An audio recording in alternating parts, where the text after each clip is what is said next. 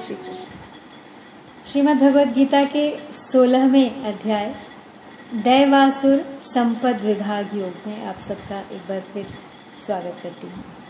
इस अध्याय में मुख्यतः भगवान दैवी और आसुरी संपत्ति का विस्तार से वर्णन कर रहे हैं। ये प्रसंग भगवान ने बहुत पहले सातवें अध्याय में अर्जुन के प्रश्न करने पर प्रारंभ किया था कि कौन भक्त हैं जो या कौन से ऐसे व्यक्ति हैं जिन्हें आपकी भक्ति प्राप्त नहीं होती या जो आपकी भक्ति करते नहीं? तब भगवान ने बताया था कि आसुरी प्रवृत्ति वाले लोग मेरी भक्ति नहीं करते। तो अब सोलहवें अध्याय में उस प्रसंग को फिर से प्रारंभ करते हुए भगवान पहले दैवी संपत्तियों को बता रहे हैं। तो कल के दो श्लोकों में जो प्रवृत्तियाँ बताई हैं, उनको एक बार दोहरा के फिर आगे चलते हैं। भयहीनता, दम, सत्व की संशुद्धि, दृढ़ता ज्ञान की। यानी भयहीनता, दम, सत्व की संशुद्धि और ज्ञान की दृढ़ता। तन, मन, सरलता, यज्ञ, तप, स्वाध्याय, सात्विक दान भी।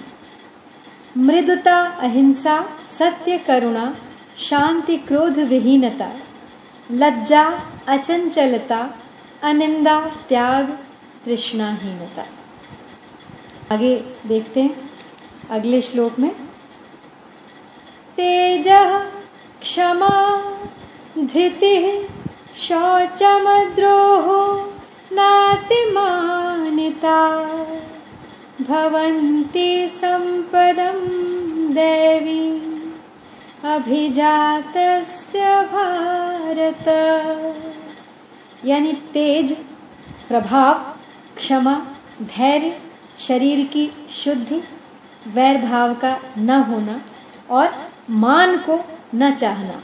तो हे भरतवंशी अर्जुन, ये सभी दैवी संपदा को प्राप्त हुए मनुष्य के लक्षण हैं। तो तेज का अर्थ है, महापुरुषों का संग मिलने पर उनके प्रभाव से प्रभावित होकर साधारण पुरुष भी दुर्गुण दुराचारों का त्याग करके सद्गुण सदाचारों में लग जाते हैं। तो महापुरुषों की उस शक्ति को ही यहाँ पर तेज कहा है। तो ऐसे तो क्रोधी आदमी को देखकर भी लोगों को उसके स्वभाव के विरुद्ध काम करने में भय लगता है, परंतु यह क्रोध रूप दोष का तेज है। तो साधक में दैवी संपत्ति के गुण प्रकट होने से उसको देखकर दूसरे लोगों के भीतर स्वाभाविक ही सौम्य भाव आते हैं, अर्थात उस साधक के सामने दूसरे लोग दुराचार करने में लज्जित होते हैं, हिचकते हैं और अनायास ही सद्भाव पूर्वक सदाचार करने लग जाते हैं। यही उन दैवी संपत्ति वालों का तेज यानी प्रभाव है। फिर है क्षमा, यानी बिना कारण अपराध करने वालों को दंड देने की सामर्थ्य रहते हुए भी उसके अपराध को सह लेना और उसको माफ़ कर देना क्षमा है। यह क्षमा, मोह, ममता, भय और स्वार्थ को लेकर भी की जाती है। जैसे पुत्र के अपराध कर देने पर पिता उसे क्षमा कर देता है। लेकिन यह क्षमा, ममता को लेकर है, इसलिए ये शुद्ध नहीं है। इसी प्रकार किसी बलवान एवं क्रूर व्यक्ति के द्वारा हमारा अपराध किए जाने पर हम भयवश उसके सामने कुछ नहीं बोलते। तो यह क्षमा, भय को लेकर है। यह भी शुद्ध नहीं है। हमारी धन संपत्ति की जाँच पड़ताल करने के लिए यदि कोई आता है तो वह हमें धमकाता है, अनुचित बोलता है, और उसका ठहरना हमें बुरा लगता है तो तो भी स्वार्थ हानि के भय से हम उसके सामने कुछ नहीं बोलते। तो यह क्षमा भी स्वार्थ को ही लेकर है, पर ऐसी क्षमा वास्तविक क्षमा नहीं है। वास्तविक क्षमा तो वही है जिसमें हमारा अनिष्ट करने वालों को यहाँ और परलोक में भी किसी प्रकार का दंड न मिले, ऐसी कामना करना। अब क्षमा मांगना भी दो रीति से होता है। एक, हमने किसी का अपकार किया तो उसका दंड हमें न मिले। इस भय से की गई जो क्षमा मांगी जाती है, इस क्षमा में स्वार्थ का भाव है। इसलिए यह ऊँचे दर्जे की क्षमा नहीं है। दूसरा, हमसे किसी का अपराध हुआ तो अब यहाँ से आगे उम्र भर ऐसा अपराध फिर कभी नहीं करूँगा। इस भाव से जो क्षमा मांगी जाती है, वह अपने सुधार की दृष्टि को लेकर होती है और ऐसी क्षमा मांगने से ही मनुष्य की उन्नति होती है। तो मनुष्य क्षमा को अपने में लाना चाहे तो कौन सा उपाय करे? यदि मनुष्य अपने लिए किसी से किसी प्रकार के सुख की आशा न रखे और अपना अपकार करने वाले का बुरा न चाहे तो उसमें क्षमा भाव प्रकट हो जाता है। दूसरा गुण है धृति यानी धैर्य। तो किसी भी अनुकूल या प्रतिकूल परिस्थिति में विचलित न होकर अपनी स्थिति में कायम रहने की शक्ति का नाम है धृति, यानी धैर्य।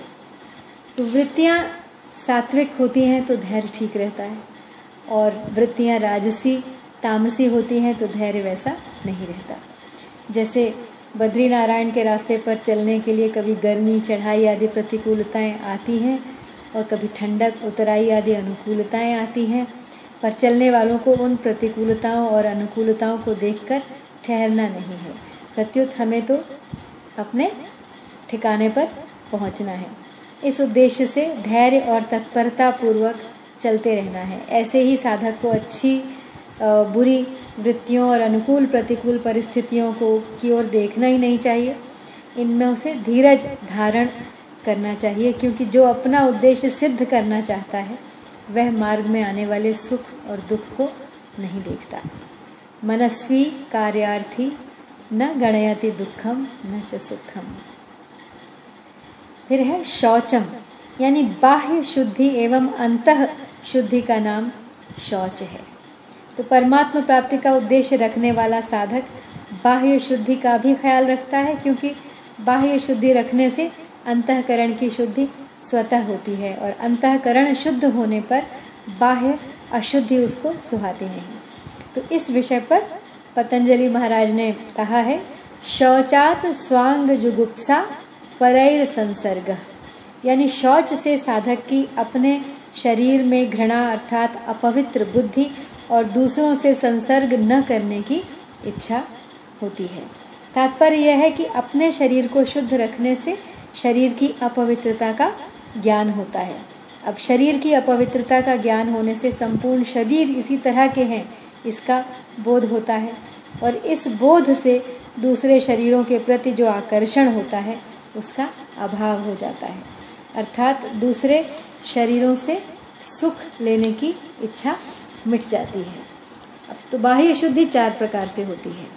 शारीरिक, वाचिक, कौटुंबिक और आर्थिक। अब शारीरिक शुद्धि, प्रमाद, आलस्य, आराम, तलबी, स्वाद, शौकीनी आदि से शरीर अशुद्ध हो जाता है। और इसके विपरीत कार्य, तत्परता, पुरुषार्थ, उद्योग, सादगी आदि रखते हुए आवश्यक कार्य करने पर शरीर शुद्ध हो जाता है। ऐसे ही जल, मृतिका आदि से भी शारीरिक शुद्धि होती है। स्नान, शौच इत्यादि। फिर है वाचिक शुद्धि।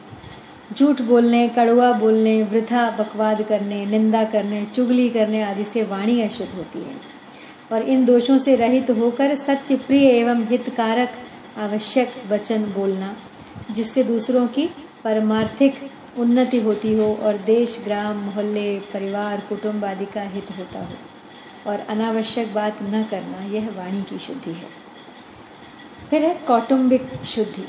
यानी अपने बाल बच्चों को अच्छी शिक्षा देना, जिससे उनका हित हो, वही आचरण करना, कुटुंबियों का हम पर जो न्यायुक्त अधिकार है, उसको अपनी शक्ति के अनुसार पूरा करना, कुटुंबियों में किसी का पक्षपात न करना और सबका समान रूप से हित करना, यह कौटुंबिक शुद्धि है।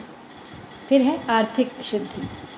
आर्थिक शुद्धि न्याय युक्त सत्यता पूर्वक दूसरों के हित का बर्ताव करते हुए जिस धन का उपार्जन किया गया है, उसको यथाशक्ति, अरक्षित, अभावग्रस्त, दरिद्री, रोगी, अकाल पीड़ित, भूखे आदि आवश्यकता वालों को देने से एवं गौ, स्त्री, ब्राह्मणों की रक्षा करने में, लगाने में द्रव्यता की, द्रव्य की शुद्धि होती है।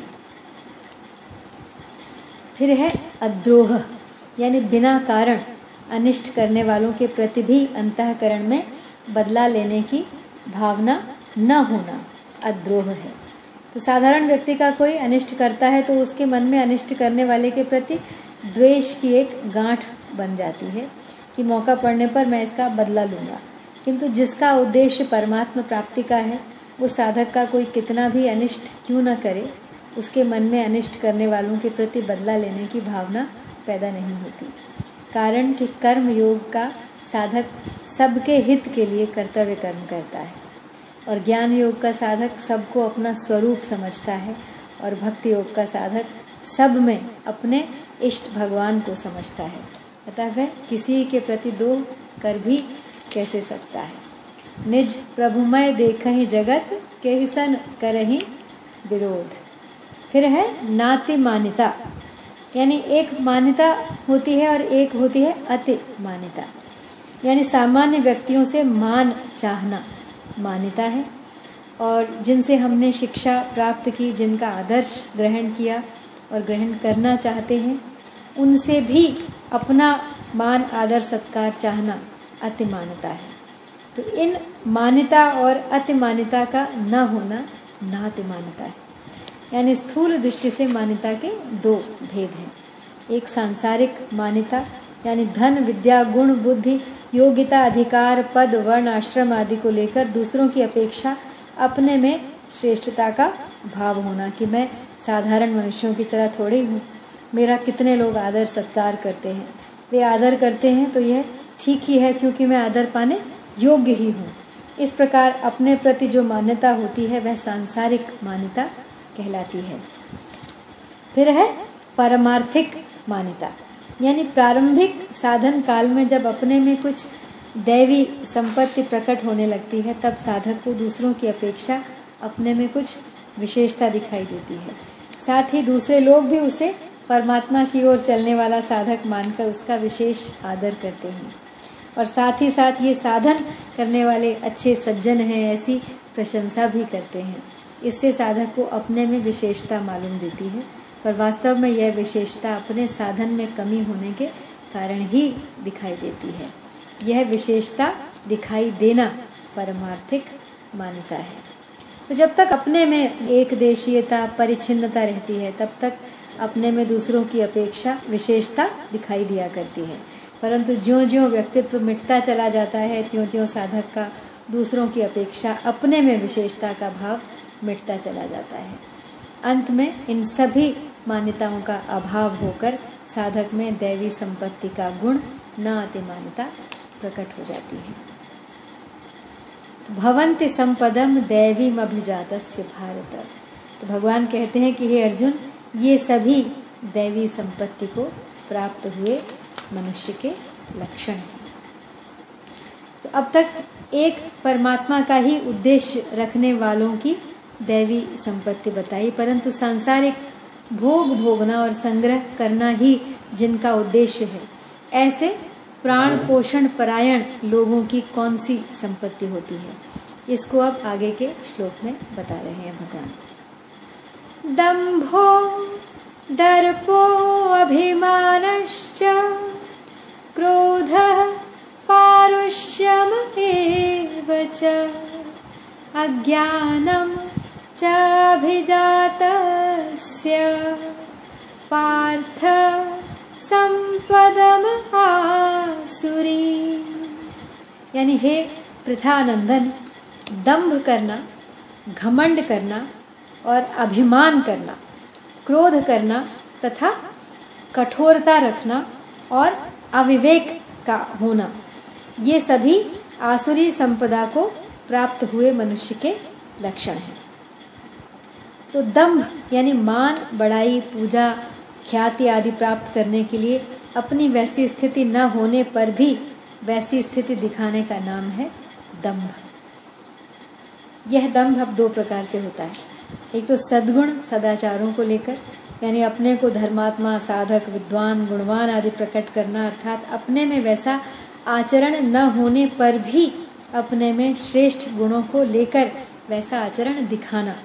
थोड़ा होने पर भी ज़्यादा दिखाना, भोगी होने पर भी अपने को योगी दिखाना, आदि दिखावटी भावों और क्रियाओं का होना या सद्गुण सदाचारों को लेकर दम्भ है।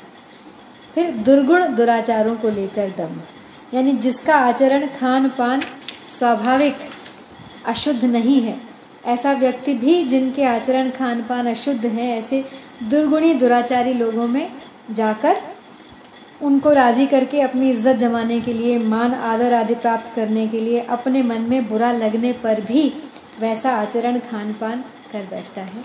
तो यह दुर्गुण दुराचारों को लेकर दंभ है। तात्पर्य यह है कि जब मनुष्य प्राण, शरीर, धन, संपत्ति, आदर, महिमा आदि को प्रधानता देने लगता है, तब उसमें दंभ आ जाता है। फिर है दर्प यानी घमंड। घमंड का नाम है दर्प। तो धन, वैभव ज़मीन, जायदाद, मकान, परिवार आदि ममता वाली चीज़ों को लेकर अपने में जो बड़प्पन का अनुभव होता है, वह दर्प कहलाता है। जैसे मेरे पास इतना धन है, मेरा इतना बड़ा परिवार है, मेरा इतना राज्य है, मेरे पास इतनी ज़मीन, जायदाद है, मेरे पीछे इतने आदमी हैं, मेरे आवाज़ के पीछे इतने आदमी बोलते हैं, मेरे पक्ष में बहुत आदमी हैं, धन, संपत्ति, वैभव में मेरी बराबरी कोई नहीं कर सकता। मेरे पास ऐसे ऐसे पद हैं, अधिकार हैं। संसार में मेरा कितना यश है, प्रतिष्ठा हो रही है। मेरे बहुत अनुयायी हैं। मेरा संप्रदाय कितना ऊँचा है। मेरे गुरुजी कितने प्रभावशाली हैं, इत्यादि। फिर आता है अभिमान, यानी अहंता वाली चीज़ों को लेकर, अर्थात स्थूल सूक्ष्म और कारण शरीर को लेकर अपने में जो बड़प्पन का अनुभव होता है, उसका नाम है अभिमान। जैसे मैं जाति पाति में कुलीन हूँ वर्ण आश्रमों में ऊँचा हूँ। हमारी जाति में हमारी प्रधानता है। गाँव भर में हमारी चलती है, अर्थात हम जो कह देंगे उसको सभी मानेंगे। हम जिसको सहारा देंगे, उस आदमी के विरुद्ध चलने में सभी लोग भयभीत होंगे और हम जिसके विरोधी होंगे, उसका साथ देने में भी सभी लोग भयभीत होंगे। तो राज दरबार में भी हमारा आदर है। इसलिए हम जो कह देंगे, उसे कोई टालेगा नहीं। हम न्याय, अन्याय, जो कुछ भी करेंगे, उसको कोई टाल नहीं सकता। उसका कोई विरोध नहीं कर सकता। मैं बड़ा विद्वान हूँ। मैं अणिमा, महिमा, गरिमा आदि सिद्धियों को जानता हूँ। इसलिए सारे संसार को उथल पुथल कर सकता हूँ।